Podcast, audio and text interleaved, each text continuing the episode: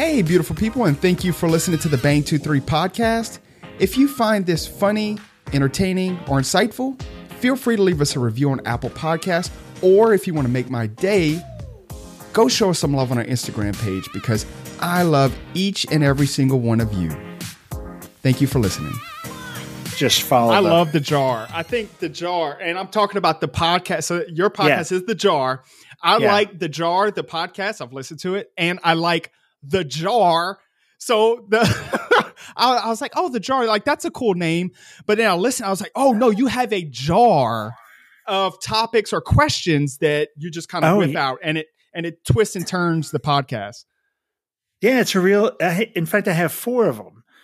Uh, I had four jars commissioned for the show, so they're real live jars blown uh, just for this, just for this project, uh, and with the intention that they'd hold the questions and people would interact with the jar.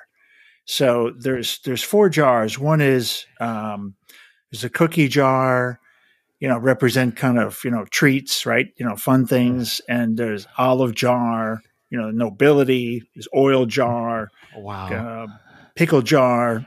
So they all, you know, so there's like these four little team, you know, my little team, and What's we the run pickle around. jar? What, what- Uh, sour? Preser- I think it's preservation. nice. preservation. And this is by the the blower himself, the glass blower. So this is the kind of the intention that he put in understanding the project, how they'd be u- what they'd be used for, and then you know understanding all that. That's that's how he built them. Um, so they are they're super cool. They're super okay, cool. So so you have two pot. You have the jar, which is kind of just a conversation that you know twists and turns. You pull out topics out the jar and uh, Yep. hit hit the guest with like a curveball or or you know no, really uh, interesting. and I'll I'll tell you I'll tell you the how the questions. Well, the questions all come from a book. Oh shit! So I wrote a book and then I used the book to craft the 444 questions. I did not know that. Yeah. And so that's, That's- yeah. So it's we don't talk about it on on the show, but that's the the background. Um, and so there's just 12 topics, but it took 12 topics and is a- able to craft these, you know, four, these different angles even on the same question. So it's your yesterdays, your todays, your tomorrows, Whoa. kind of all that stuff in your head. I, we call, I call that the book of self. Um, The book of others uh, would be between you and another human, another person, kind of interpersonal, and that's acceptance, forgiveness, compassion. Great skill set for interpersonal relationships, right? Great way to you know, go about your daily life.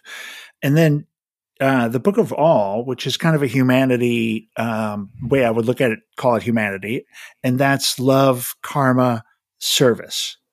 Hmm.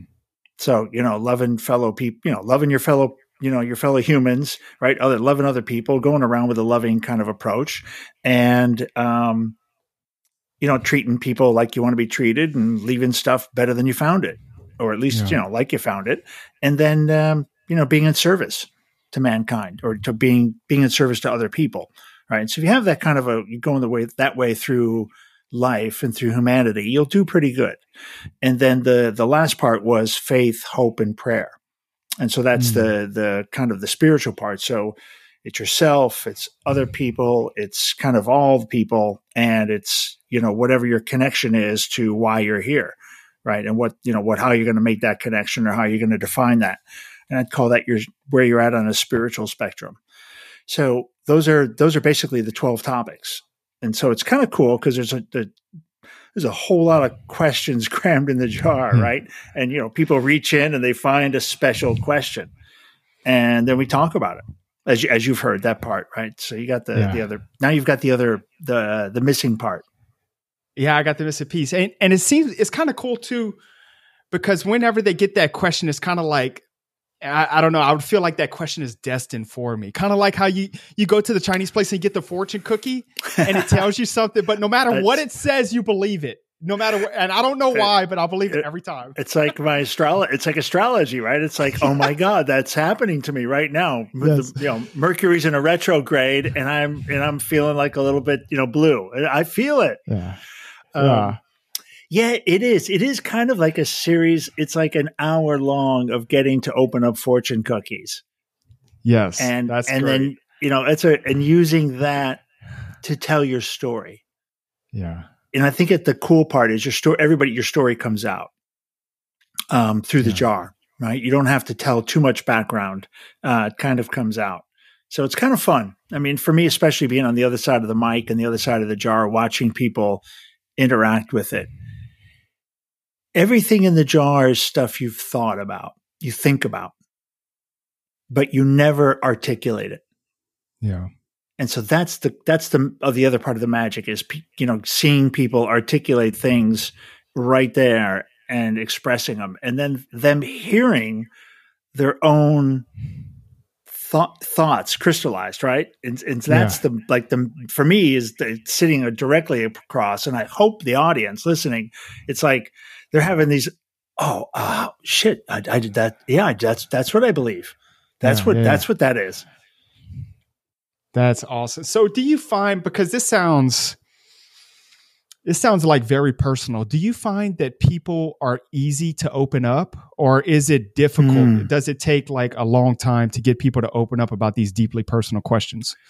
Yeah, it, it was. Um, that was kind of the trick, right? I, I knew one of the things coming up with an idea. I, I guess I can't remember, you know, which which part came first, but it's knowing I'm not really a good interview. I, I don't have skill in it. Not that I wouldn't become a good interviewer, but I didn't Yeah. have that skill, and I didn't know how to do it, and I wasn't really comfortable thinking on my feet. I'm not really good at like a like instant comebacks. Yeah, That's not me. I'm a, I'm a more of a clay pot guy. I'm not a wok fryer, man. I'm I'm slow cooking.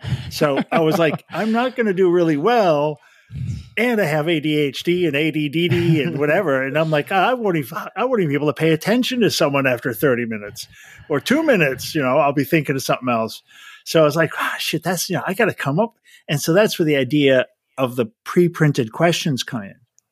Mm. And then the the the super trickery is I don't ask any questions. So there's no there's no we don't need any any warm up talk. They Right. pick their own like you said, the destiny takes over. They pull the question they're supposed to pull. Yeah. That's crazy. You know what? I find that that's true as well. And it's something that I was really surprised about. Um, I guess growing up and still now, I kind of view the world as everybody's in their own bubble and no one has time for my Hmm. shit. Uh, everybody is is busy. It's part partially true. oh, it's definitely true. Go to New York City. It's crazy. Nobody has time for your shit. Um, and- For sure.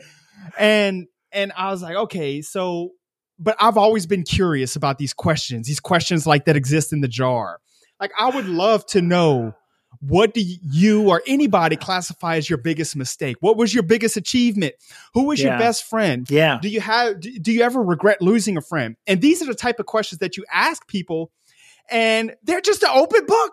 They're like, Oh, let me tell you everything. And I'm like, holy shit, maybe my whole worldview is wrong. uh, oh, uh, it, it is. I had the same the same apprehension. Like, what? Uh, who's going to want to be on the show? Right? Yes, Like, yes.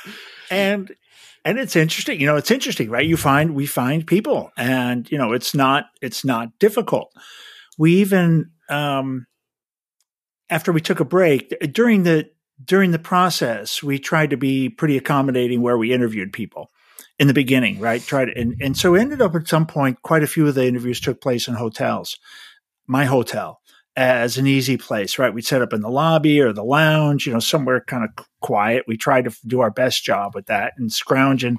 And that just was like a, it turned into a, a poopy show. Um, audio wise, you know, and then me trying to run around and find places, and it was never optimal, rarely optimal.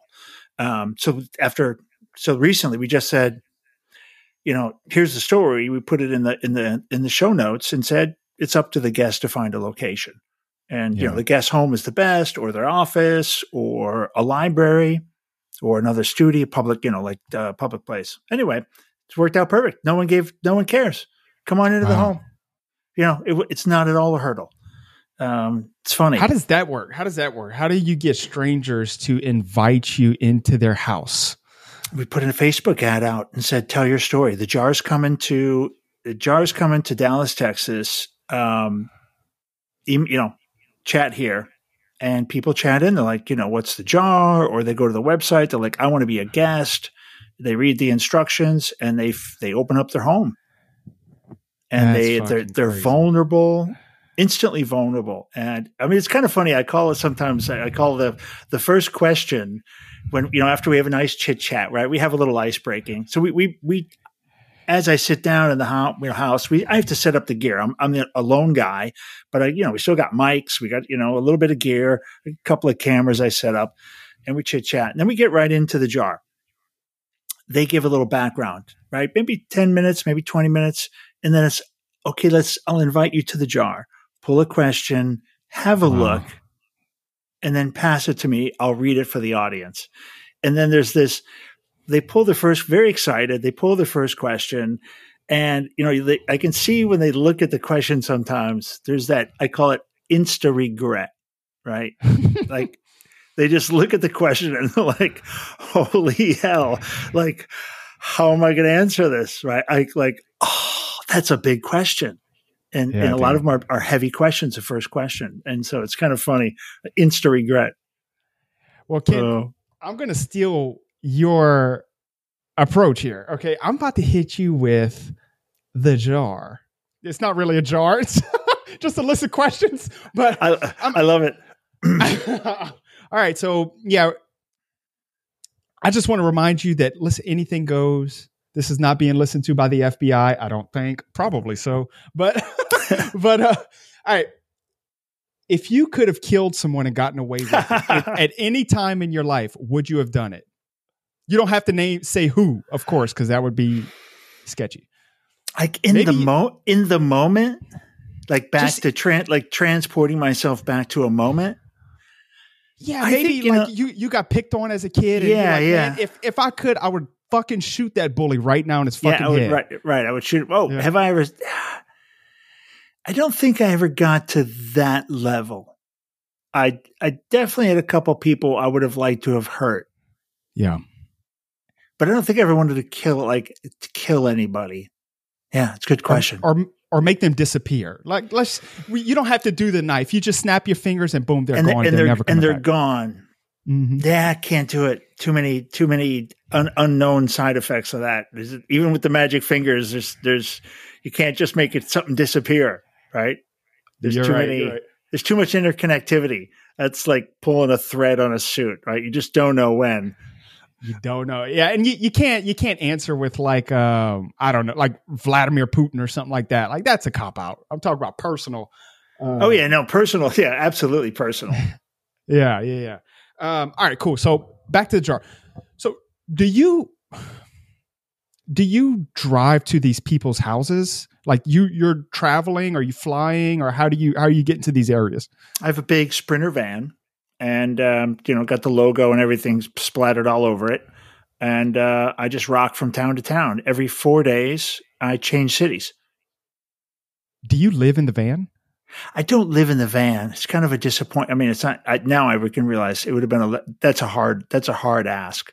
Yeah. Uh, living just living in that little thing, right? Because it's big, but it's it, if it was your house, it would be really teeny, right? It would Yeah. be super tiny. Um, no, so I'm I'm like right now I'm in a in an Airbnb uh, Nice. in Tuscaloosa, Alabama. I just finished my four interviews, uh, so I had uh, one on the day I arrived. So I changed cities. I check out, uh, check out of my hotel or Airbnb in the morning. Uh, drive whatever you know, two hours, four hours, and then have an appointment in the afternoon, do an interview, and then go check in, and uh, then two the next day, and then one, and then I got a day and a half, kind of a break to make sure I get all this, all the other work done, and then and then communicate with the next people I'm going to go meet. So just just rolling every four days, we're changing cities, uploading files, changing batteries, charging batteries, changing files. Yeah. It's it's it's a wild. Uh, I'm on a merry go. I'm on a hamster, but I'm running. Up, I'm on about six hamster wheels all at the same time. How in the hell can you afford this? Unless you're unless maybe you're making millions on your podcast and congrats for you, but that it seems like very costly. yeah, it, it it is costly. So one is um, I'm not making money. So I looked at this as um, I did I did well in my job. So I can I can say that I had a good amount of money that I was willing to invest in my what I was kind of calling it my third act. Right. So I was, mm. uh, you know, this is not I'm not a professional interviewer. Um, so this was something like, what am I going to do when I'm 70? What am I going to be yeah. doing? What's my what am I going to look like when I'm 80? Right? Yeah. What is that? Because we're you know we're living longer. You can't plan. You know you can't. You're not going to retire at 60 you know it's ridiculous. You you could do something different you don't have to you can quit you can retire from that work but you can't retire from life right? You got to still get up you got to be active you got to do something you got to contribute to society right? Just remember still that you know you got to be you got to be in service you got to throw some love around and uh, you know you got to be making sure that you make amends and you leave the place better than you found it. And you know so that that's some work. Um, so anyway you got to keep doing something uh, so anyway, yeah, yeah. So what what you're talking about, you got to make service, you got to make amends. These tend to be like a theme in all books or literature on happiness, right? They all kind of talk about the same thing. It's like, hey, you need a community, you need to do oh, yeah. something you're passionate about, you need yep. to be a good person, and this is this seems to be programmed into us as human beings. Like there is a path to happiness. Why do you think it's it's it's that way? Why? How come it's it can't be like? How come a person or the majority of people can't be happy kicking dogs and drowning cats? Like, why doesn't that make people happy? Yeah, it's a good question. I mean, like it's an honest, like, and honestly, from an honest standpoint, that's a good question, right? There should be because that brings does bring in a, in a goofy way. When we were kids, you know, I used to do stupid, you know, stupid ass stuff, and like was what? not a good. I was not a good human. Oh, I had a pellet rifle. We used to shoot birds and shoot at squirrels, and yeah, you know, I used to drive down alleys and kick cans over, garbage cans over, because you know that was yeah. the thing. You know, I was of course. A, I was a dirt bag. Um, you know, but you grow up, right? Hopefully, you grow up, and you know, even though I had really good examples as parents, it's like not my parents. It's not like my parents weren't really good examples either, right? So that's just one hundred percent on me. Yeah. Um, you know, I think you you grow up and you know you start to have a different a different view right on life, and I think the reason is as you become a little bit more connected and open. Um, you know, you realize we are just balls of energy, right? And and so mm. if you're gonna if you're gonna buzz at a certain frequency, I think running around and kicking and damaging other pieces of energy right? You know, that it's a dog, but it's still got some kind of a soul, right? It's still got some kind of a vibration. It's still a ball of energy. And to run around and, and to do negative damage to that, right? And create that kind of knock on effect. Um, I don't think that's harmonious with, with, yeah. so even if you remove the human part and just go to a different level, um, I don't think it's something that kind of violence eventually is not good, right? You can, it's not good. Oh, okay. Yeah. That, okay. This is a great point actually, because so hypothetically, let's just say that 100% of humanity got happiness from kicking dogs and burning cats and you yeah. know shooting right. okay. shoot, yep. shooting squirrels. If this happened, then we would not be around, right? It's not sustainable, right? Humanity would perish because we're all screwing each other's wives and then we kill each other and yeah, all it would this. Just be, yeah, we'd all, we'd already all be dead for sure. Yeah, yeah, yeah. Okay, so this is this is interesting. I know me personally. Um, I, I still am probably a little shit, but as a kid growing up, I did all of that stuff. You know, I used to, you know, walk down, used to throw trash out the window, you know, all of that stuff. Yeah. And then what stopped me was I would see other people who were assholes, but like in a different way. Maybe they were like super selfish or something like that. I'm like, damn, like you know, screw this guy. This guy's selfish as shit. I hope oh, I yeah. never, I hope I'm never like this guy. And so let yeah. me make sure I'm not selfish, you know? And then it just kind of, it just kind of evolves. And then eventually, like, okay, I'm like not so much of a shithead anymore. yeah. It's just, I think a lot of it's maturity. Um, you know, and, and, but you'll get to another, I think there's another level past, um, you know, past the, the, the personally, like the, the human equation, right? I think there is, you get to see, the connectivity of of people right we're all connected you see the universe you start to see the way everything is connected right um, yeah. it's the only way i can describe it stumbling for words a little bit there but once you once you do see it, like like if you understand, it's kind of hard to explain it when I'm looking outside. I'm going, yeah, if you get it, you get it. If you know, you know. and there's only like there's like a time when you see stuff. Uh, let me explain the story real quick. Let's do it. Let me let me go down a rabbit hole for you. Um, since you know, since this is the anything podcast, it goes anywhere. It goes anywhere, dude. That's a beautiful glass, by the way. Do you own that glass? No, but I, I mean, I could probably break it and then I'd own it. Um, no. oh, you're in Airbnb. Don't do that. Don't I do mean, that. I, I, could, I could, or I could steal it, and I'm sure they'd find me. Um, well, yeah, all right, yeah. Right, Let, all the know, let's steal it and let's throw it at a cat. yeah. No, no, we're not. We're not advocating cat violence. yeah, exactly. Yeah, exactly. Just calm down, everybody.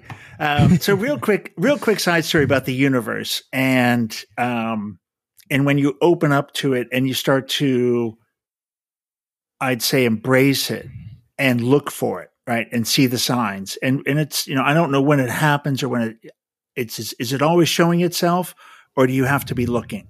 And this is a this is a great question. If, if, I, if I'm you, that's the question, right? It's is is the universe always there, or is it in doing this and we just don't see it, or yeah. is it preparing you and it is showing you all the time? So anyway, it's a real fast forward. So I, I was doing the jar. I was about I don't know. I was in city, whatever. I was in coming to, to North Carolina. So I was on my way to North Carolina, and uh, in there was a boss of mine, a former boss very senior guy in the company. This is a big baller dude, right? I mean, not just from the job and the responsibilities and the stuff he did, but also an imposing, like Marine dude, like a Scottish mm-hmm. badass genetic freak. Okay, so physically, uh, just spiritually, he's a, he's a he's a he's an, a, a very impressive human. So, um, so he had uh, been at the job quite some time, about 10 years, and he suddenly left and quit, resigned. And nobody could imagine he wasn't going to come back at the competitor's job, at the CEO, like in a bigger job. Yeah. That was for sure what he was doing because he had done that once, twice before. So, um, but it turned out wasn't the case. His daughter had a rare brain cancer and it had taken her life quite suddenly. And he was there when she died. Hold, he was holding her. He was there. It's because he had taken this kind of some time, and you know a lot of people didn't know the story, and it just affected him so much. He just said, uh, "Man, I got mon- I got enough money. I, I, you know, my kids, my happiness, being around people I love, way more important than some title and chasing more money." So he was done, out like that. He also had had a new recent wife, and I think a lot of that was them, sp- you know, wanting to spend more time together and not waste the time. And he was sixty; he's sixty-one, and she's, you know, maybe a bit younger. So anyway, so I'm going to get a chance to visit them in their home in North Carolina. This is like my one of my favorite bosses of all time, and I'm coming to North Carolina with this jar, and and I kind of know that story. I don't, but I kind of forgot the story. And um, I mean, I, I, knew his daughter died, and I couldn't remember the, all the details. So anyway, I rock up to his house and it's kind of cool. He's, you know, we are simpatico. Uh, we go to lunch and these guys are cute in love. They're like cute wow. in love. And I'm sitting in the back seat on the way to lunch and I get presented, like in a way presented. I'm a, I'm a, a I'm a photographer and I saw a frame that was shown to me in a way. And it was them holding hands like this on the gear shift. Mm. Like they're 16 freaking years old. I'm like, what is that? Like, that's the cutest fucking thing I've ever seen. These are like old people and yeah. they're in love. Like the whole time I'm around them, they're in love. And then I saw that and it was like, wow. Okay. So fast forward, come back after lunch and I'm, I'm excited. I'm like, look, guys, I want to show you my jars. I want to show you one of the jars and I want you to pull a question. Bring the jar into the house, right? So it's my friend and his wife and my friend pulls a question Can love be felt through the touch of a hand? Wow. And, and I'm like, Whoa. And they looked at each other. That's their love language. And I'm like, This is crazy. Very interesting. Okay. Fast yeah. forward the next day, two days later, um, a couple of days later, my guest, I I take these jars and I drop them down in front in front of the guest, the open end and I see the back. And the question staring at me on the back is Can love be felt through the touch of a hand? Hmm. So there's eight there's 444 questions. There's 888 sides. And that question is showing itself to me straight up, not upside down, not sideways, straight like that. And I'm like, whoa. Weirder, two days later, I'm at this uh, with a guest and we're talking. And I share her the story. I'm like, this is the weirdest thing that's happening to me. This question keeps coming up. I mean, these guys, and I'm telling them the story. And about her fourth question is, can love be felt to the touch of a hand? I'm like, okay, it's, it's showing itself. Like, I don't see questions that like three days in a row, right? There's a lot Yeah. of questions that, and I shuffle them. So anyway, she tells a story of her mom aging in place and then ultimately succumbing to a brain cancer. And I'm like, well, what's the brain cancer name? I write that down. I'm like, that sounds familiar. So I get I get in the car and I message my boss and I'm like, what was the brain cancer your daughter died of? And he tells me the name and I'm like, whoa. Well, you're not going to believe it, but the question came up a couple days. Your question came up, you know, two more times. And today, this lady's mother died of the same brain cancer as your daughter. Wow. And he messaged me back and he said, Today is her birthday. Wow. So, how does that happen? Yeah, that's that that that type of stuff is so odd and I think a lot of people dismiss that type of stuff as a coincidence or, you know, a statistical anomaly, but I I think people are denying what they really feel inside because whenever that type of stuff happens, or for example, an, another one is uh my my mother passed when I was 16 years old and then like randomly a year after she passed my entire room smelled like her perfume. She wore this cheap nasty perfume. My entire room just all of a sudden started smelling like it and I'm like, "Whoa." And you know, a lot of people just say, "Oh, that's a coincidence," you know, maybe blah blah blah, but in whenever you experience that like what you experience, your gut and your heart is saying something completely different and your Uh, maybe your brain is trying to lie to you but it's it's weird i can't i can't describe it man yeah, and that's what I'm saying. When you know, if you're if you're open to it, those are the th- that's a sign. I mean, for you, that's a message. You know Yeah. that that there's another plane. There's stuff going on you can't see. You can't really because how can somebody? And, and I think for me, uh, on reflection, it's it was his daughter sending a message back to him that I felt your Yeah. I felt your touch. I felt the touch of your hand. I felt your love. There's Yeah, no, I mean, there was for me the it was like the obvious answer, and then it's gone after her birthday. That's it. The like that whole thing's gone. It's done. Or the birthday's over. She sent the message, and she's she's moved on. i really s- think that that Yeah. people kind of um uh, along these same lines i think people are really scared to believe in or to engage in anything that they cannot explain with pure science and statistics but Hmm. I, I genuinely believe there's some shit that we do not understand, right? Because, for example, a thousand years ago, uh, not even a thousand, George Washington died because he had the flu and they were bleeding him to death. it's That like, was oh, some- you got the flu. We got to cut you open like a fish. that that was some nasty business, man. He got done wrong on that. Hell yeah, he did, man. Poor He got- guy. He's he like, got- bro, ju- just give him some wrong. some orange juice or something like that. So that's that was just like 200 years ago, and that was our medical knowledge, right?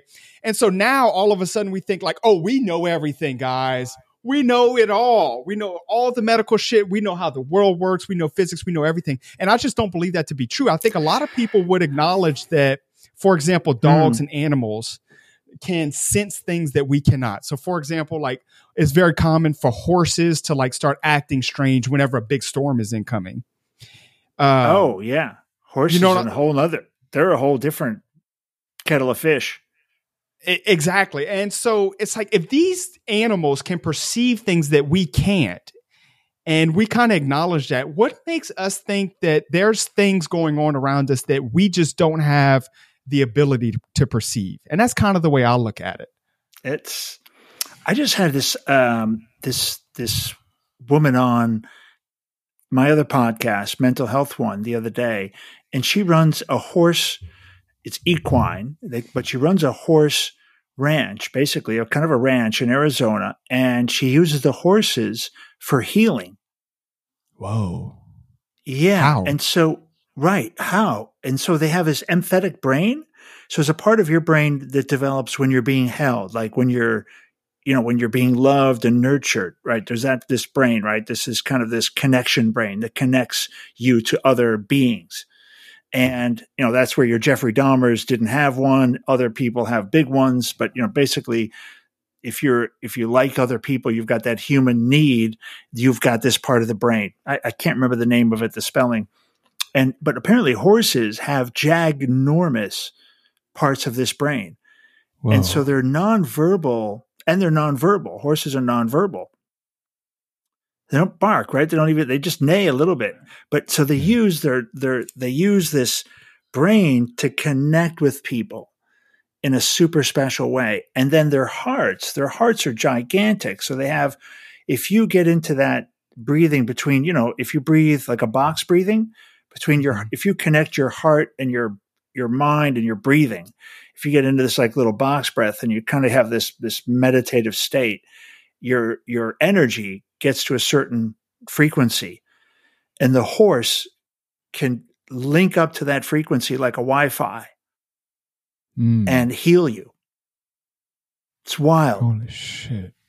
Yo, it's wild. And is- it's and it's not and it's it's scientific. There's there's stu- there's like real papers on this.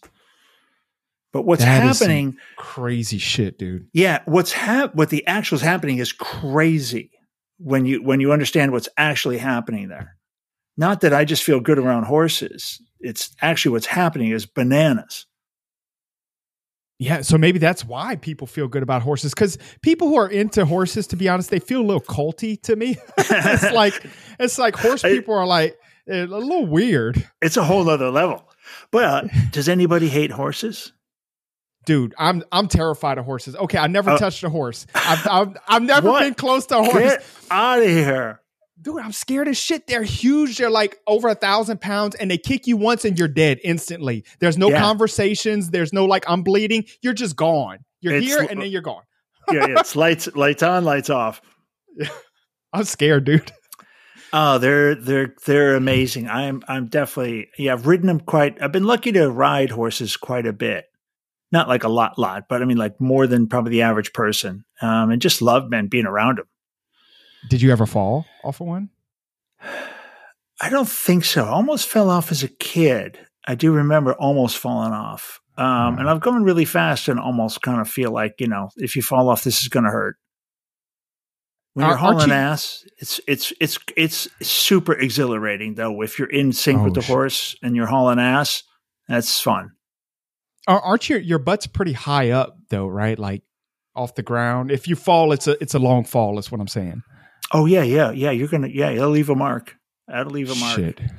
Oh yeah, so that'll leave, especially if so, you're moving, right? I mean, just falling off, you might leave a mark, but if you're if you're moving, you're definitely gonna you're gonna for sure leave a lot of marks.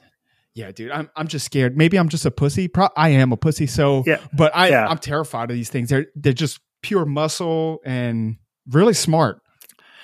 Yeah. So anyway, it's a, a, another another example of of stuff that's that's interesting that's hard to ex- that you wouldn't be able to explain until there's actually science behind it. And and this is what's going on. So we are you know we're on frequencies and the horse can line up to that frequency and like i said can actually heal you yeah, that that's one of the craziest things I've heard in the past month. Um, but I, I, definitely believe you hundred percent. I think there's a lot yeah. of there's a lot of other shit like that too. Shit, maybe turtles can like heal our dogs or something like that. Uh, you you said something earlier that kind of insinuated uh, about this gentleman. He was like, um, "Hey, I made enough money. I want to be happy now," and so it kind of insinuated that whenever you're growing up, you either have a choice to have a um, a profitable, very profitable career, or happiness. Now I know that there's the one mm. who get both, right? The you know the the Denzel Washington, he loved to act, and now he's a millionaire. Boom, boom. Yeah. Do you think for most people like you and I, it is a choice? Do you want to be happy and follow your passion, or do you want to make money? Well, I think, you know, look, you got to eat, right? So you've got to find some kind of work and hopefully, hopefully that's not work that it feels like enslavement, right? So hopefully you can find some freedom in your work, right? Um, and then that's, I think that's going to be close to happiness, right? You, I saw, just saw Gary V of Gary V something similar to this. And, and he was talking about there's a lot of people who are making, you know, $50,000 a year and they're living a you know they're living a forty two thousand five hundred dollar a year life. Yeah. And they're pretty happy. They're crushing it, right? They're they're saving money and they're they're living and they're living inside their means and they they're living and they know who they are and they're cool with it. Probably pretty happy. And then there's you know people making 120,000 living the 150,000 dollar life and they're freaking miserable right? like yeah. they're getting up every day. They're totally enslaved, right? They got no savings. They can't, you know, you know, it, it's so, you know, money's definitely not going to make you happy. That is 100% proven thousands and thousands of times, right? Very easy to show that. Um, you know, but it, if you, you know, if you're decently, I, I guess if you're, if you've got, you're kind of a good, stable mindset, it can definitely make life easier, right? It can give you things, you know, give you opportunities to, but it's not going to give you opportunities to find happiness, but it's definitely going to allow you more opportunities to, to do things in life. And maybe some of those be momentary happiness, but you know, in the still of the night, you know, at the end of the day, as I face the night, I'm looking for peace of mind, right? Yeah, that's I, I got a, one of my songs, you know, is is basically around this, right? You know, at the end of the day, you know, it's just you, the mirror, the night, the stars, and yourself. And you've got to be cool with yourself. And no yeah. amount of money you can wrap around, you can't wrap enough money around yourself to make you okay with you. Yeah, that's a that's a really good point. Um, what what did you do for your career? What what was your job for most of your life? So I was um, you know, kind of a happiness quotient. I was, uh, I mean, I most recently did, I, I, spent a lot of time in Asia as uh, insurance executive. What does an insurance executive do? What type of insurance? And why so Asia? Yeah, I know. I know all those questions, right? Uh, I answered an ad. Uh, so back in 1999, yeah, or 2000, sorry, 2000, I answered an ad in in uh in, on the internet, early internet stuff. I answered an ad. It was and it was really an ad to go work overseas as an insurance person. I had a particular uh, experience selling business to business and then kind of to the consumer, sold like life insurance. So selling nice. selling insurance like life and with agents. And so that's ultimately what the job was, you know, was go over to Asia and help build some of the distribution for foreign country companies. So American companies doing business in Asia and they're looking for experts to come over and, and go to countries, teach people what we know, and then, you know, and do that in multiple countries or multiple businesses. So it was life insurance. It's great fun, absolutely fun. And you run around, you give speeches, you meet people, you eat funny food. Um, you know, you spend a lot of time on airplanes and, you know, doing PowerPoints and trying to kill each other you know, as as insurance executives trying to take, you know, kill each other's, so you know, take their job or who knows um, you know all that good fun stuff, crazy ass, uh, wild wild west, uh, fun stuff. But I did it for twenty years, and towards the end, looking for, you know, what am I going to do for my next act? What's my next twenty look like? Why why would you have to stop? I mean, what if if you love it, it's fun. Why stop? Um, well, it still wasn't. I mean, and it, it was purposeful. I mean, I have to say the one thing I did enjoy, I really did love about the job, and I ne- would not have stayed that long. Um, but it was a good purpose. We were doing good work uh, around. Uh, ultimately, what we were doing was was good for the countries, good for good for Asia in general. Um, yeah, it's more for me. Uh, in that role, there's a lot of giving of yourself. Um, you really, there's no one replenishing your jar You are Mm. just absolutely, you got a spigot at the bottom and you are giving all the time, right? You're always uh, coaching, training, supporting, driving, um, you know, taking, taking the hits for people and dishing out the trophies, you know, for other people, right? And, and so that's a hard, that's a hard job when no one, no one builds you up or, or, you know, replenishes your jar. It's up to you all the time. So to find out what is that going to be where I can create my own, right? Create my own juice, you know, fill my jar up, you know, cut off my, you know, maybe I have two spigots is okay, but at least I can make my own juice from inside, right? I, you know, something that really, um, is empowering, just li- uplifting for me. And that would, and that's partly is doing that third part, you know, third act, but also the third book, you know, which is giving love, um, trying to leave the place better than I found it and being in service to people.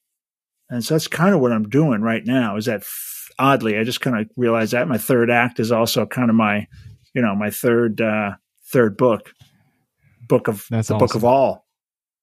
Do you find that how or how in your life, your entire working life, have you found that the work environment has changed? Has corporate America changed? Because, for example, me, I'm 32 years old. I'm 32 years Mhm. old.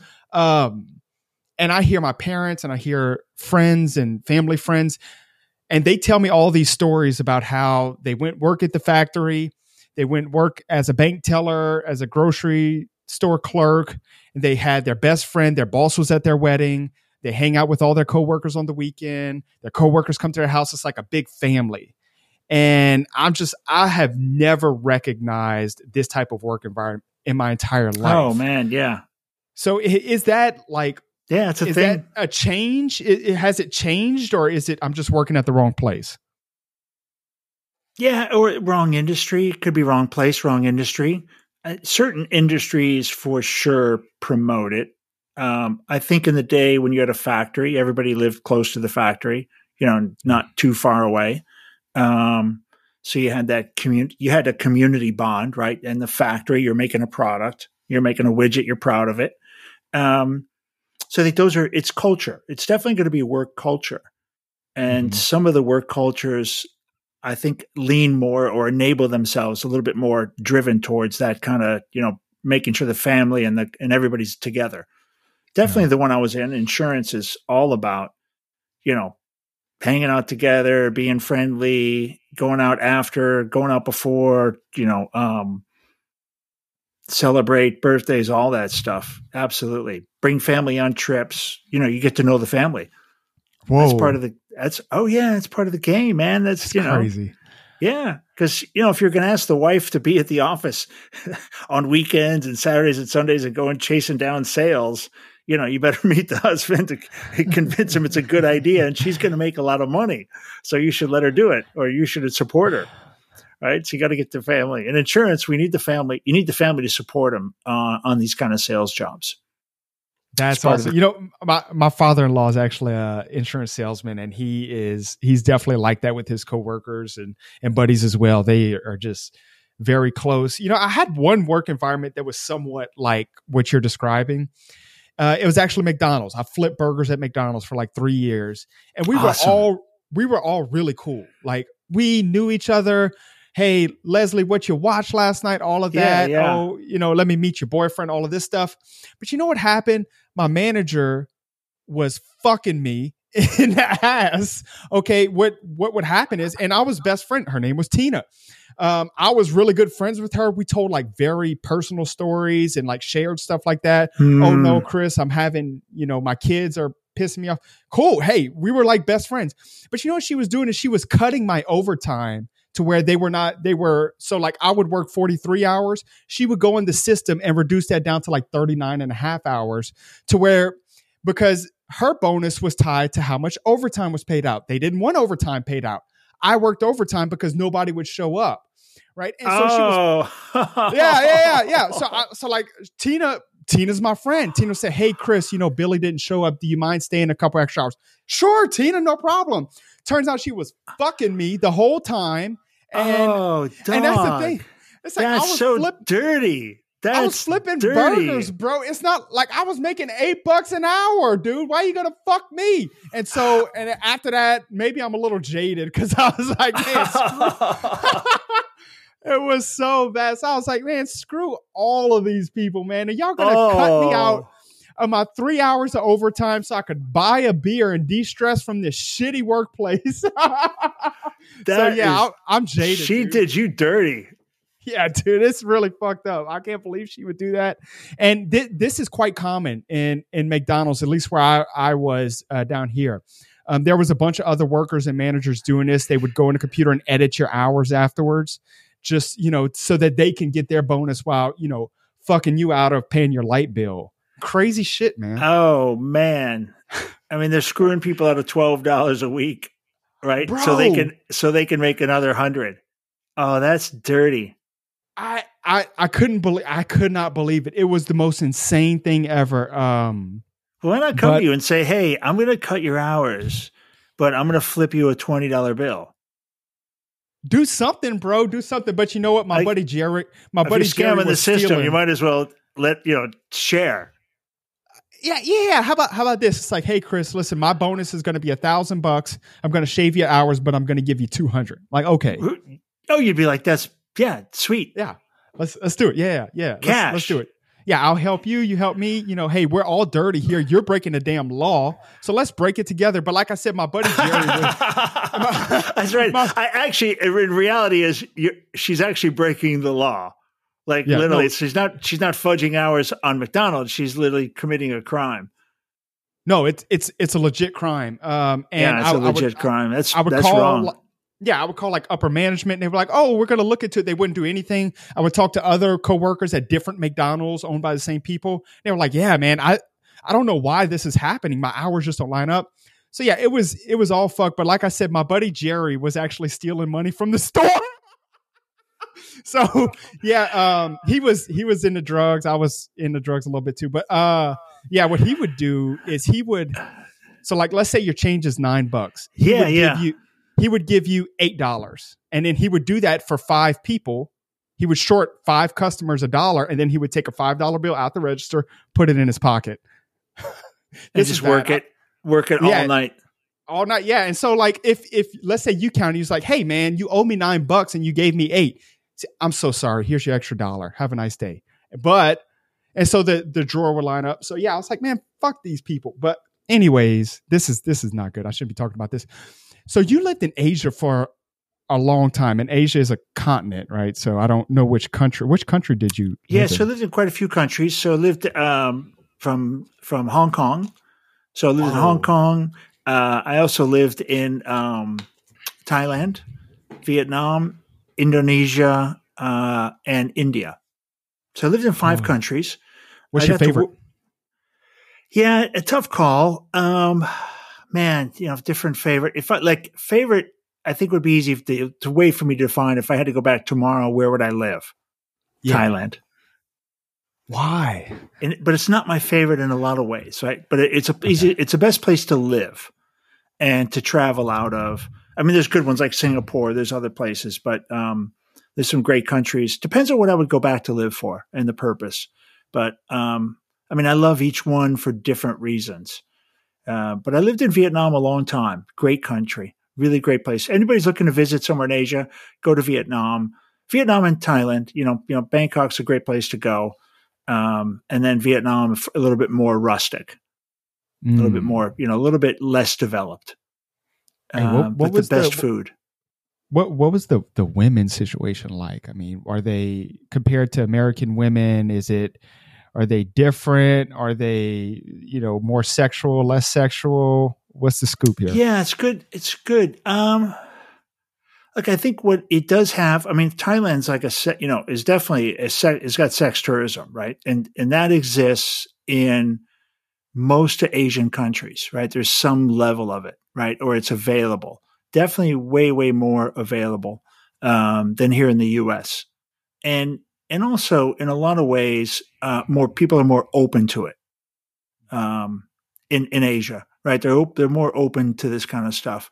So it is it's a different cul- culturally it's different, but of course some of the countries are you know are pretty strict religiously, and you know they're not cool with it but it still exists right? It's still like out in the open. And the people the super religious people are probably the ones you know that own the clubs you know yeah. where the, the naughty things go on. Um, so yeah. So and if you're a foreigner i mean you're a foreigner it's just like a british guy. Have you ever seen a handsome british guy with an accent in america? I mean he goes yeah. to you know all the girls are just like you know that guy's going to get the attention right? It's like an unfair advantage and so, you know, being a foreigner in another country gives you some weird advantage because you got, you know, your skin's different, you look different, you talk funny, you know, you're a novelty. But so, you are in a way, you have to remember you're a novelty. So yeah, okay, yeah. So they're, maybe they're not, yeah. they're not trying to marry you, or maybe, or maybe they try to marry you, but you know, but maybe not for you, maybe for different reasons, right? There's a lot of financial inequity there's a lot of financial equity that can happen in, in, a, in a marriage, right? There's a, she's, you know, people have got families, um, and that can lift everybody up. High high tides bring lift all the boats, right? So oh, you know, if you if you marry somebody two or three or four or ten economic scales above you, that's going to raise that's going to raise generations. Um, yeah, and and that dynamic exists in America too. Just yeah. Absolutely, absolutely. But the the finan- the levels of financial difference are going to be a lot smaller. Okay, um, it's exponential in developing countries. So, did you ever take a stroll to the red light district and partake in some of the offerings there? Or? I ha- I have been in a red light district or two, allegedly. allegedly. Okay. Actually, okay, it's more I'm... taken. Actually, it's more of a. I was a good tourist guide. Um, I once, I once uh, when I was living in Ban- I was, a, I was living in Asia. I was not living in Bangkok, um, but we were in Thailand for some work, and my friend was there with his mom, his oh, stepmom, shit. yeah, his stepmother.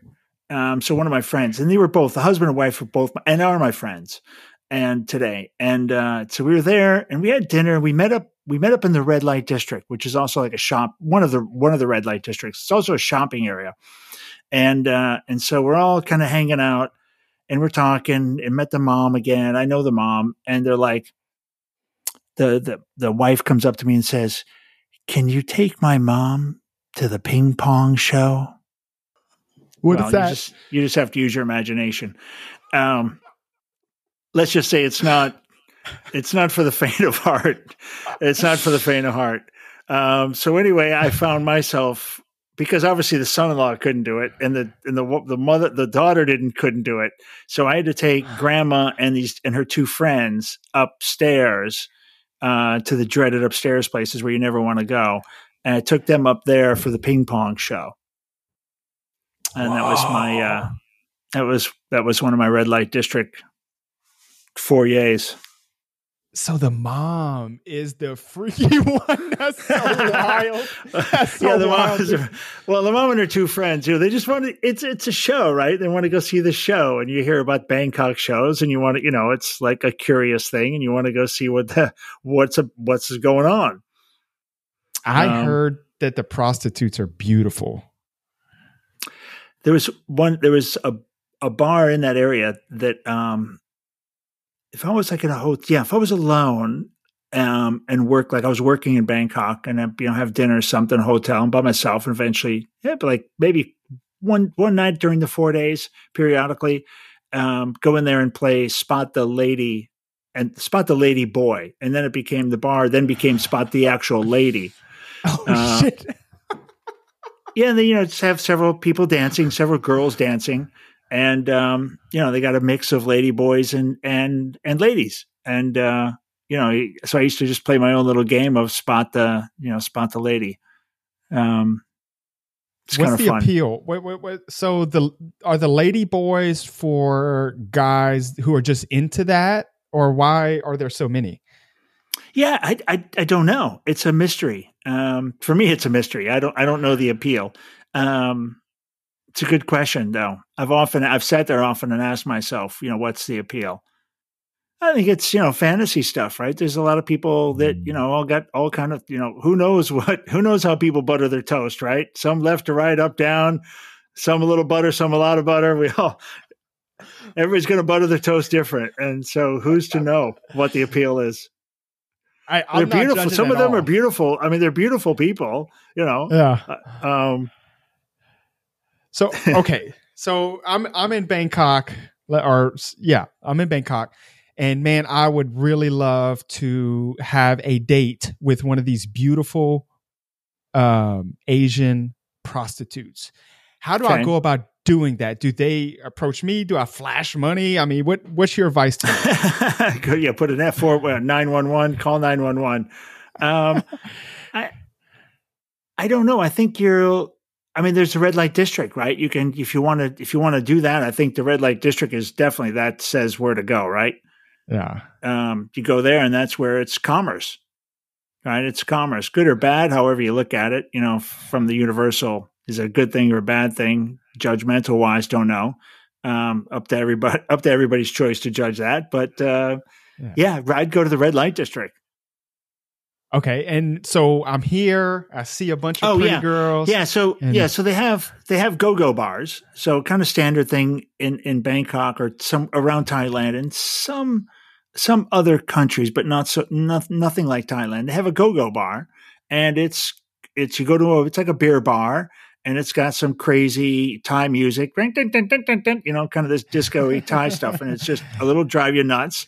Um, but it's got this funky, it's got its own little beat to it, and there's girls dancing in scantily clad outfits with little numbers. They have little numbers on their um, on their um, uh, bikinis or whatever they're wearing. And you can pay money and have her come down and sit down with you and, and pay money while they talk to you, or buy them beer and give them a tip, something like that. Holy shit. This is incredible. So it's kind of like a strip club in America, even though you don't have Yeah. sex in strip clubs, but like we all know, you know, stuff happens. Yeah, it, it's it's basically like a strip club in the U.S., but on a on a commercial level, more everything is very open, right? You can you know you Yeah. can um, I think you can make arrangements with the with girls uh, while you're talking to them. Wow. And, And- so what what, Yeah. what does that sound like? It's like, hey, my hotel's right here. Come on. Well, I mean, they're the the first the first thing you have to do is when you're in the bar is to fend off, you know, requests to go, you know, take me home, you know, you know, can I sit? Can you buy me a drink? Well, can you buy me a drink, right? It's can you buy me a drink? And then it's they'll be asking you I think their English is going to be what's your name, where you're staying, how long you staying, Whoa. who are you with? Yeah. Right? So the qual they're qualifying the sale right away. You know, qual- what oh, hotel that's, that's an insurance what- term? Yeah, they're qualifying the sale, right? Which is, you know, like, are you alone? Are you with friends? Are you with your spot? Are you fr- a girl, right? Uh, where you're staying? Also, how much money you have? Um, I'm staying at a hostel. Okay, this guy's got no money. I'm staying at the five star hotel across the street. Okay, this guy's somebody. I, let's buy a drink. Um, you know, so I think that they're qualifying you. They know how they're they're they're business people right? They're they're business Yeah. people. The bar's moving, they're hustling. They want to find people with money, people willing to spend money, just like any business, right? Any business person. Time is money. So what do you miss most about living in these Asian countries? Yeah, it's good. Um, I think the food, for sure, Mm. the food. You know, the food is is part of the experience. Um, I've been to some great places in the U.S. I miss I miss some of the street. I miss the street life. Um, I did a lot of street photography there. I've got you know my Instagram is pretty baller.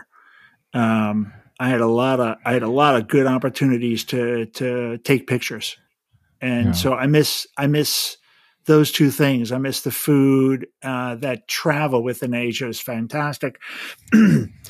I miss business class on Cathay Airlines, frankly, and the hot towels and the Oh, champagne. I ain't gonna lie, I miss that.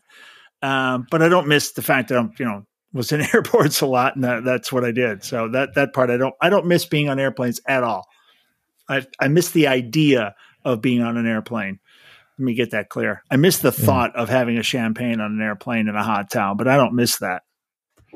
Yeah. I had I had all that, and it was beautiful, and that was my time, and it was just an incredible experience. Wouldn't change it for the world.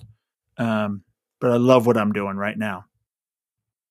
So do do you think you love what you're doing now as much as you did when you were in insurance or less? You have to love this more, right? It's I mean, you just get to Oh, there's no comparison. Oh, I'm having Yeah. I'm having the time of my life. This is this is the best thing that ever happened to me. Uh, I wouldn't I wouldn't trade this in. Like I said, I wouldn't trade any, all that experience in insurance was great, and and I, and it changed me as a person. Uh, made me you know made me who I am. It actually prepared me for this part of my life perfectly. Mm. Everything I'm doing here is stuff I did as a, as a in that job. It's kind of funny. It's really wild when So I look what- at it now. What do you mean? Just by just by talking to people, you you did a lot of talking in the insurance job. Yeah, a lot of talking, but also like traveling around and you know, flying around, going to different cities, meeting people, um, you know, introducing myself. Sorry, I'm trying to play with my light a little bit. Um, you know, meet just meeting people and going to the next city, meeting some people, hearing their stories. Because you know, I was a, a, a basically an executive, and also you know, so I'd go and you know meet people and hear what what you're working on. We'd be have people give us presentations, you know, interact. So I've been in so many so many of these walking into strange rooms with strangers or semi-friendly people or or colleagues. And so I've just re- by repetition and then in different cultures. So Yeah. you know a lot of different cultures and different languages. And I've so I think that repetition of that has given me kind of a nice good calm. I've got a good calm energy. I go into someone's home. You know it's not foreign to me I've been in really way way more foreign places you know I've so it's like it's everything seems quite natural uh, it seems Yeah. like I've done this for all my life Yeah, that that's interesting because my father-in-law, who I said is an insurance salesman, Yeah. would love doing what you're doing. He would love it because uh yeah that's he would that's what that's what he does. He's not an executive, he's a he sells insurance, but that's what he does. Yeah. Someone calls him or he gets a lead and he walks into somebody's house, a stranger's house with the dogs everywhere and the cats everywhere. and Doesn't she's care. asking she's asking him to reach up high because he's tall and he's he's doing all of this and and to you know sign her up for insurance life insurance whatever and that is just his jam. And that's what he does all day. I'll go to like four different strangers houses and that's that's his jam. That's what he gets off on. So i i could totally believe you when Yeah. you say that this is uh, this is a smooth transition. Yeah super easy for me. And I'm, you know, I'm good at it. I got a gift for it and it's not a gift right? It's really is the you know it's doing this for a long time so you you've hopped around even the united states a lot what what's your favorite city or area in the us I liked Idaho a lot whoa why Uh, yeah, I, it's just majestic. I was up in the north north part, um, and just God's country up there, man. So beautiful, so freaking beautiful. So the energy of the forests and stuff, really cool. Um, and I'm I'm going back. I'm going to go to southern southern Utah and southern Idaho and stuff, just as cool. Really beautiful. So can't wait.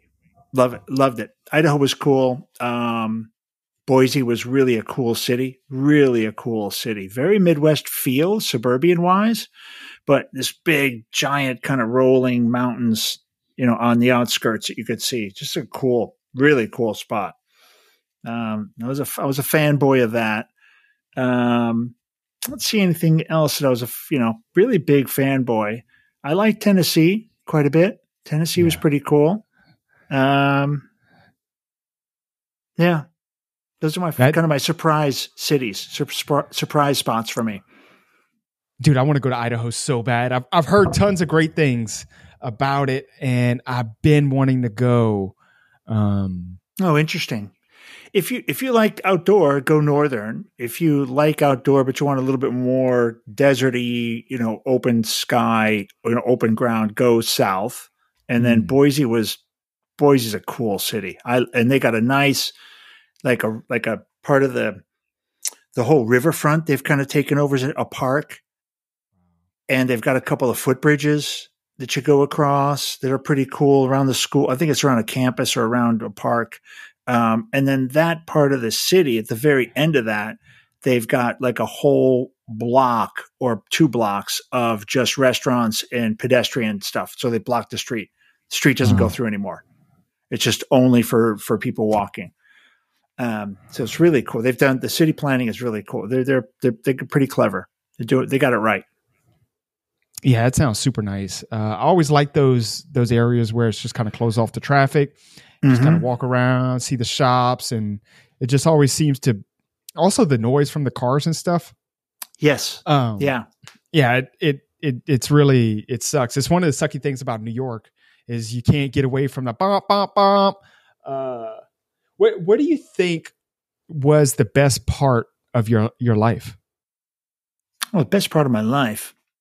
Like uh, section, your twenties, Yeah, I mean, I had- whatever. I uh, three uh, three is off the top of my head. You know, maybe three or four. I think definitely my childhood was pretty magic. You know, baseball teams. My dad was a coach. Baseball, football, basketball. That little period when we were doing all three, all four with gymnastics. That was a blast. Great life. Yeah. You know, kid kid in suburbia in Chicago. Um, I thought in uni, I was I was you know I thought in uni- university a couple great years there, like a good moment, like no regrets there, just absolutely a blast. Um, and I think you know, married life, raising kids. When I when I was married, I'm divorced now, but that that time of young married with the kids, building the family, doing all their book reading, putting kids to bed, you know, taking them to soccer practice, cooking dinner, shopping at Costco, you know, uh, doing the grind, paying the bill. I loved it, man. I was like, like, oh, like dad stuff, being Yeah. a dad, the best.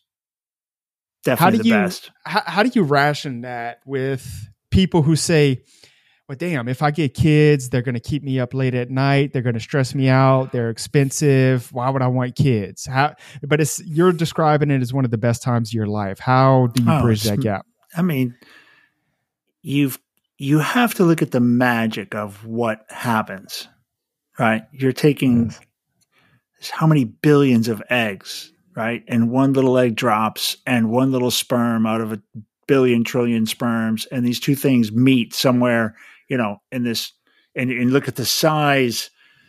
You look at the size of the uterus relative to the size of a sperm and an egg, right? And it's like, it's like a rocket hitting a rocket somewhere around Mars. Wow. I, I mean, it's beyond a miracle, right? And then these things produce, you know, and inside, before you know it, in you know, from from from my side, you know, your wife is this baby's growing inside, right? And then you know, as the baby's born, this is this magic energy thing that's both of you, but neither of you. It's its own thing, um, and they have their own energy, and you've created it, right? And you get to watch it grow up, and it's magic. And now my babies are having babies and to see grandkids and to now that's what's given me a different perspective on this is having the grandkids and and now I under now I get it. Right? I get the magic and and it's like you when you're a kid and doing it I was a freaking kid.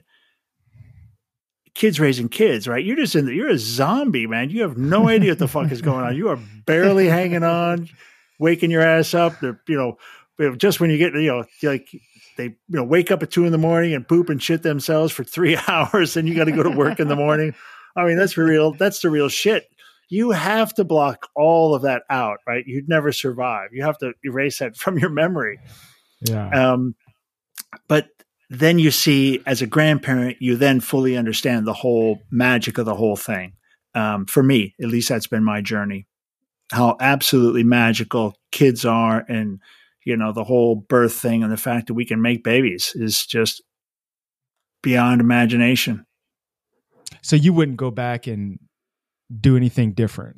i'd go back and have eight kids if i did it different What? How many kids did you have? two daughters. I would, Oh, go, I, would, man. I would have tried to stick it out. You know, I'd have, I'd have, I'd have had six kids or four, at least four. If I if I could do it over again, I would have had more kids. Why? Just because it's cool, right? The magic of it, right? And just seeing, you know, what the grandkids like having multiple grandbabies popping out of different people would be amazing, right? Having now, you know, fourteen people not four people, right? But all with all the Yeah. grandkids and the and the son-in-laws, right? Are also kind of cool. Um, yeah, so Are it's been kind of cool? I mean, Oh yeah, I've got not- a good. Yeah, yeah. and, I mean, kind of like no, I mean, kind of cool, and uh, you know, kind of, kind of, I kind of have to begrudgingly admit that. Yeah, actually, I got a great, some great, like one great son-in-law, and my other daughter's got a great partner. Um, how how does that go? Okay, so so you have daughters, right? I'm a guy, you're a guy. We know how creepy guys are. um, so like how do you rationalize that in your head that my 15 year old daughter wants to go have sex with this little freaking chump and even if she doesn't want to have sex with you know some little snot ball like there's uh, all of the boys at school are just fantasizing about having sex with your daughter like how do you how do you sleep at night with that how do you get that out of your head? Well, Yeah, you just, dude. yeah. well, yeah, you get over it. Um, you can you can come you can come to peace with that. Is you've given her the right tools, right, to know Okay. what's right and wrong, and um, you know, and how to navigate her own life. Uh, and she's going to make her own mistakes. They got to have their own path. She has to have her own path, and she has to have her Mhm. own chance at at right and wrong and falling down. I mean, that's part of life, right? But if you've if you've done your job and you've given her the right tool sets, by age seven and eight, you're you're you're already done, bro. You know the the the imprinting is already there on the Yeah. relationship between you and your wife, right? Your spouse, and you know that they see what a healthy relationship looks like, or they see what a relationship should be.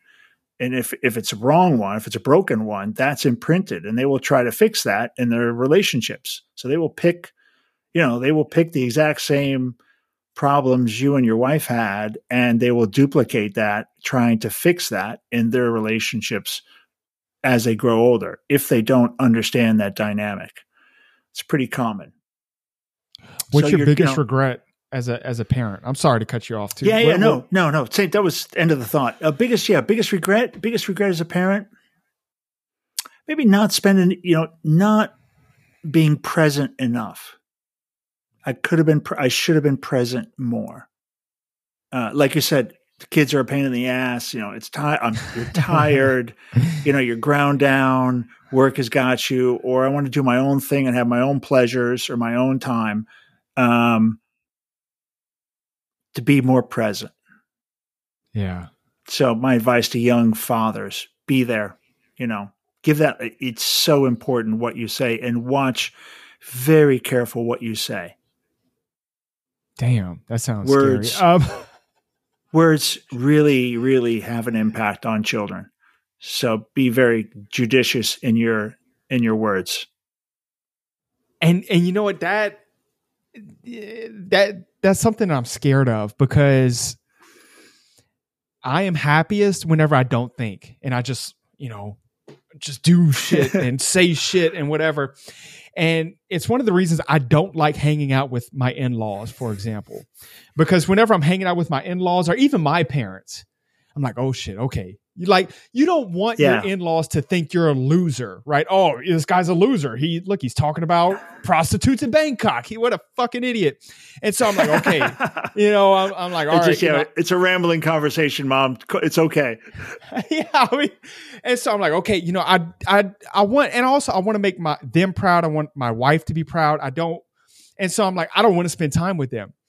But what you said is so true. How these younger people observe everything. I have a sister in law who is 16 years old, and I've known her since she was like eight. Hmm. And I don't view her as an in law. I view her as just a friend. She's my buddy. Hey, like we go hang out. And I don't watch what I say or do. But her mom will come and say, Oh yeah, you know, she um she seen you were listening to that music and now she listens to it all the time. I'm like, no, don't don't listen to me. like I'm just an idiot. I, and she's like, oh yeah, yeah. She's seen that. Um, she's seen Yeah. that you really like like cats, and now she wants a cat. I'm like, oh, that's so much responsibility. What should I do? It's a real thing. It's a real thing. Well, well what what I do? I'm asking you. What, what do I? I mean, do I do I try to like act like an upstanding citizen, or do I just keep letting it fly? I think you'll find your path. Yeah. You'll find your path. Yeah, I mean, it's, it's, you know, you got to be scary. you, right? You got to be you, but also you'll change. I mean, you know, you'll be you'll you'll I don't know, you'll you'll you'll mature, you'll mellow, you'll uh, you know, all that stuff.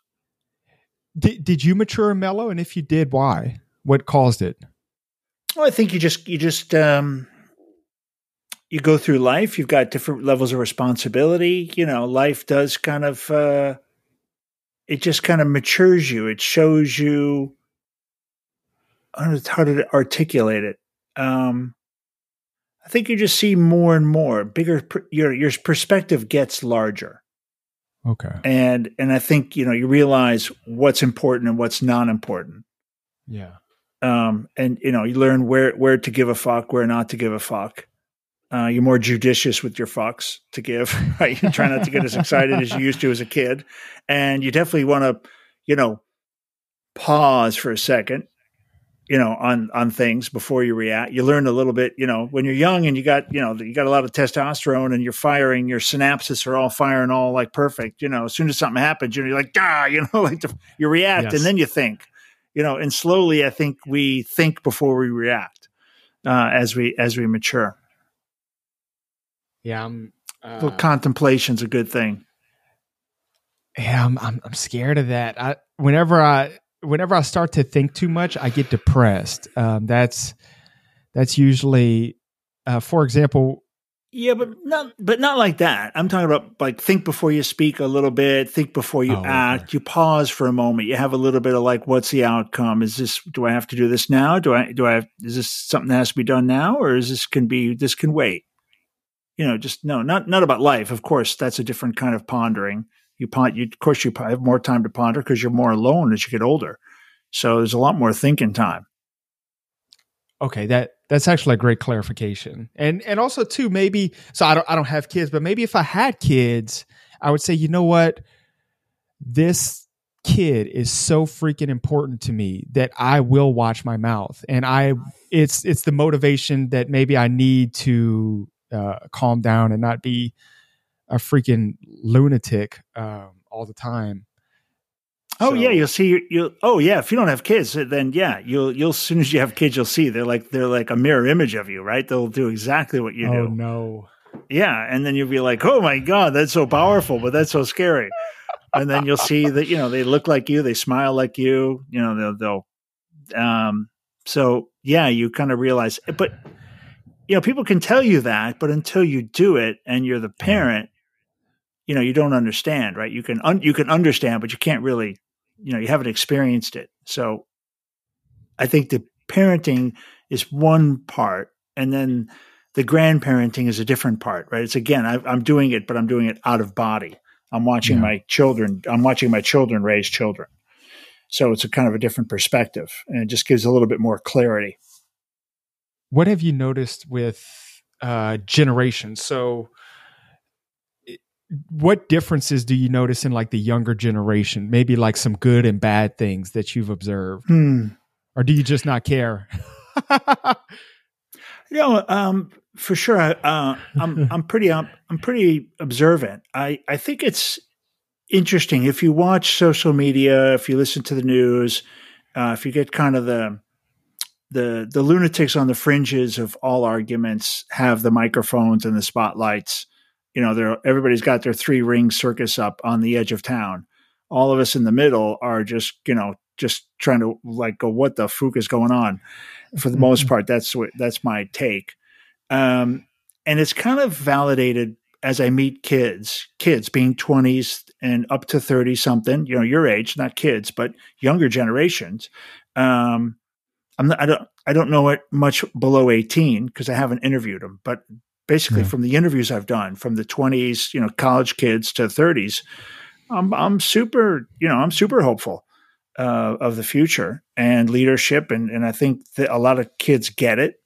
Uh, young, I should say, younger generation, um, you know, get it, and they're gonna. I think the country's going to be fine. You know, in fact, a lot better if we could, uh, um, get the younger generation older faster. you know, we need some, we need a little bit of help. I do honestly. I got, a, I got a lot of hope for the twenties and the thirties uh, mm. year olds, and um, and I think that's that's a generation that's gonna gonna do a lot of good for us. Um, and I think again, social media is is fringe stuff. Regular people I meet every day, regular people, great people, got their heads on their shoulders, love it, smart, way way more smart and way more aware than my generation was. Mm. That's a that's a good point.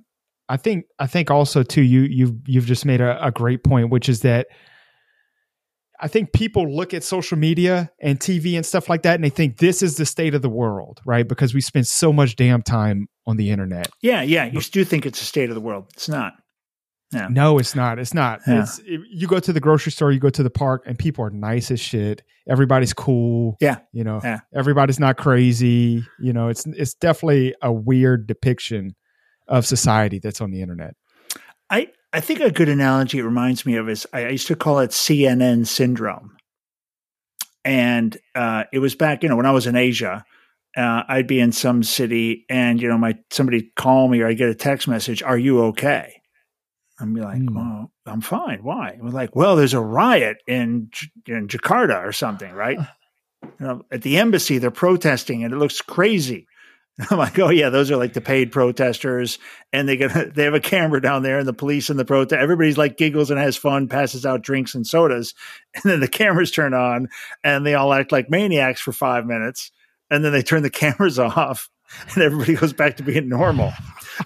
and I'm like, it's it's I'm like it's fine. No one's doing anything. It's they're trying to ask for more money or something. It's just yeah, they're, they're burning tires. Yeah, they're gonna probably burn some stuff. They might even you know beat somebody up. It's possible, you know.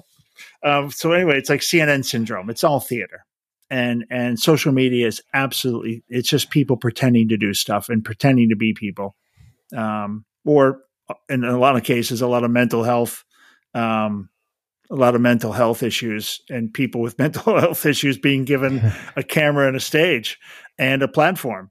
Um, so you know, you just got to look at it like it's there's a lot of mental health issues um, that we can see in people that post. Okay, I'm, I'm, glad you you talked about mental health. You have a mental health podcast. You're you're an expert, yeah. and so, I'm not an for sure. I'm not an expert, no, but I'm an I'm an expert at podcasting for mental health. But I definitely don't know anything about mental health.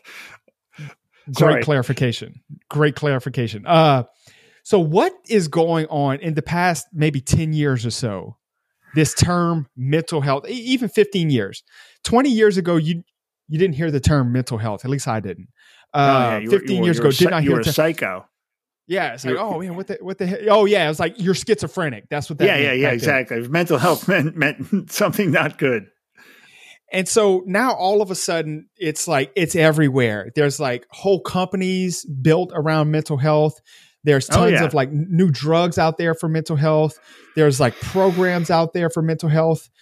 And my question is why all of a sudden? And the answer that everybody tells me, which honestly I'm not buying, just in my gut, is that there's more awareness around mental health. So now people are like more free to talk about it. Why do you think all of a sudden everybody's talking about and concerned with mental health? Yeah, it's a good question. I, I don't, it, and I think it is a combination, right? I think it just, I don't think there's any, um, any real one answer on this.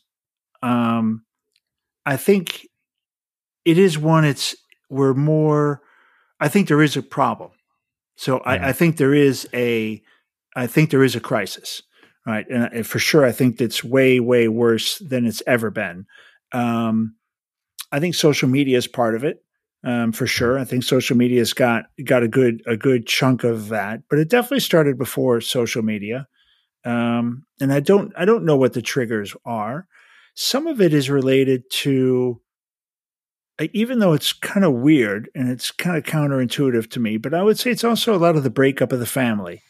Um, mm. You know, mm. it tracks. I mean, if you you know, big things track together, and mental health tracks with with the, the breaking up of the family, um, you know, the family unit being, you know, people being raised by a two parent household, that number has gone down quite a bit. And um, some demographics way, way worse than others. And so that's part of it. And then I think definitely the, the, the social media has got a big chunk of that. I, I don't know what the other, the other couple parts of that would have been. People talk a lot about COVID accelerating it. And I definitely mm. think COVID was an absolute monkey for a lot of people. It pushed a lot of people over the cliff um, with their mental health. And a lot of people have come back from it, but um, but it was a bad situation being putting people a, lo- a, lot of people by themselves or with other people they didn't really get along with right uh, and we did a lot of damage with that i think that's that's going to take some years to undo depends on where you live too yeah, so I don't I don't know the answer to it really. I think it's a combination of things. Yeah, I think I think that's actually a good point, and I, I actually share that hypothesis about the family.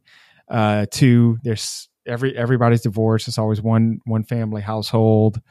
Yeah, uh, people seem to be intimidated to talk to other people in real life. Um, you know, everybody wants to talk on social media it's, it's a lot of shit. I, I, really don't know to be honest. Um, but I think you that's a great explanation. And if you want to hear more, go listen to Ken's mental health podcast. What what is your podcast? Thank you so much for coming on, Ken. Uh, yeah, where where can people find you? All of your podcasts. I so I think the easiest easiest place to get to to to find us or find more about what, what I'm doing is at thejar.live. So just awesome. go to thejar.live and um, the best part two, go there is you can read everything, but also if you register your email, you'll get the first part of my book for free, uh, a little PDF awesome. download. So you just register, you know, I think it's basically, I don't know if it, not registering your email. I guess it's registering your email and then you'll get the, the link for the PDF. Uh, so that's your yesterday's, your today's, tomorrow's. It'll give you a good taste of the book. Uh, and it's free. Everybody likes free stuff and it's a real, yes. and it's a real book. Um, uh, it's it's good fun. So go on there, go to the website, check it out, and then there are links there. You can find all the links. But I'm on. Um, we got some stuff on YouTube, so you can look on the Jar podcast there. We're on Spotify, uh, Apple, all that good stuff. And I'll, I'll, put all of that in the show notes. All your links um, to your Instagram, YouTube, all that good stuff will be in the show. Ken, thank you so much for coming on. Chris, man, thanks, my friend. You're awesome. Yes. Thanks thank so, so much. much. Bye bye.